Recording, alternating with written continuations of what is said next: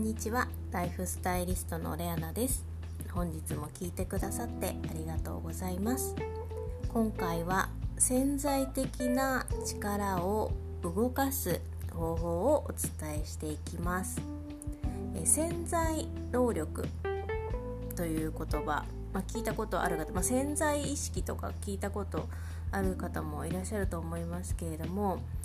自分では自覚していない能力力っていうのは普段の生活ではなかなか開花されないんですね。でこの潜在的な力自分では気が付いていない力っていうのはかなり大きいです。まあ、なぜ自分では分かっていないぐらいなので、まあ、何が自分が何がこう得意でとか何がこう自分にこうすごいことができるのかっていうのは、まあ、自分ではわからないんですよね、まあ、それが潜在的なものなんですけれども。これを、えー、動かしてくれるのには、えー、まあ、昨日も前回もお話ししてますが、まあ、動くっていうお話をしましたが動くろにも関係していてこれは、えー、体を動かす行動を変えるとはまたちょっと違って、えー、感情ですね。気持ちというところを動かすと大きく潜在的な力っていうのは動き出します、えー、この動くところでも感情的なものっていうのは感動させるっていうところなんですね。何かこう人は物を見て例えば、うん、壮大な景色とか見るとこう今まで見たことないものを見せられた時って人はやはり感動するんですよね。で特に美しいものだったりあとは自分の予想をはるかに超えてくるものっていうのは、えー、涙がこう出てきたりします。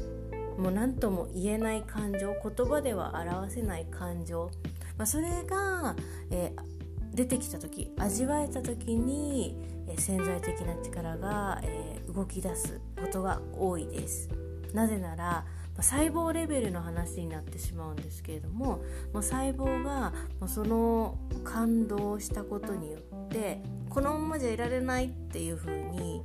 こう震わされるんですね。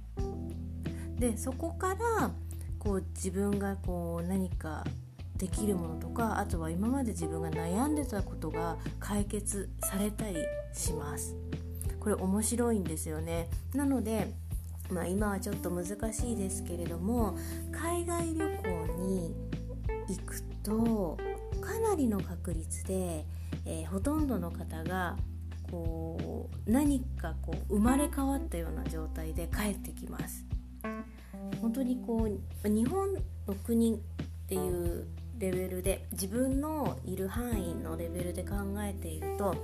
やはり常識だったりもちろん国が変われば、えー、常識も変わりますしこうお店のシステムとかも違いますよね。電車の乗り方バスの乗り方も違いますのでそういったところで、え、衝撃を受ける。それだけでも、えー、かなり変わります。で特にその海外旅行でなぜかなぜ変わるかっていうの危機的状況っていうのがやはり日本よりも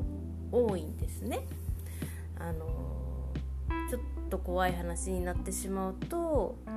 まあ、何かこう物に対して日本だとどこに置いていても意外とこう人がこう例えばテーブルお店の椅子にちょっと荷物を置いてちょっとこうお会計とかトイレとか行っても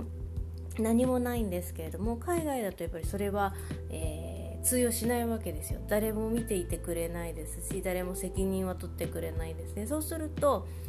自分で何とかしなきゃって思うのでいろいろ対策を考えるんですよね。そうするとその時に、まあ、頭でも考えますけれども体でこう危ない危なくないっていう判断ができるようになっているので、まあ、そういうところでやはり自分が今まで使ってこなかった能力っていうのは発揮されやすくなります。あとはそうですね。やっぱり景色とかはやはりその一番最初の話に戻りますけどかなり感動させられるものがありますね。やっぱりスケールが違うのでこんなちっぽけなことで悩んでる自分って何なんだろうって思うことはよくあります。私海外旅行が好きっていうのはあのいろんなこう世界いろんな国のこう文化を知るのすごく好きで、まあ、食が好きなのでその国の食事をこう味わいたいどういう生活をしているのかを体験したいっていうところで私は海外旅行好きで行くんですけれどもやっぱりそれ以外の部分だとやはり日本では味わえないぐらいの大きさ大きなものですよね。景色もそうですしやっぱり立ってるものも違いますし全てが大きいそういうものをこう目の当たりにするとあ自分が今までやってきたことなんて小さいんだとか本当に自分が、えーと、今までやってきたこともっとこうしなきゃいけないんだっていうふうにこう突き動かされるものなんですよね。なので、まあ、旅行だけではないですけど、まあ、旅行が一番あの感動させられる部分っていうのは大きいかなと私個人では思ってるんですけどももちろんそれ以外でも音楽が好きな人は音楽で感動させてもらえることもあるでしょうし舞台ですとかあとは美術芸術的なものを見てやはり感動させられる部分をあの持つ人もいるでしょうしそれは個人個人人それぞれもちろん違うんですけれども、まあ、でもその感動を味わうためにはやはりこう行動するっていうところにつながってきますので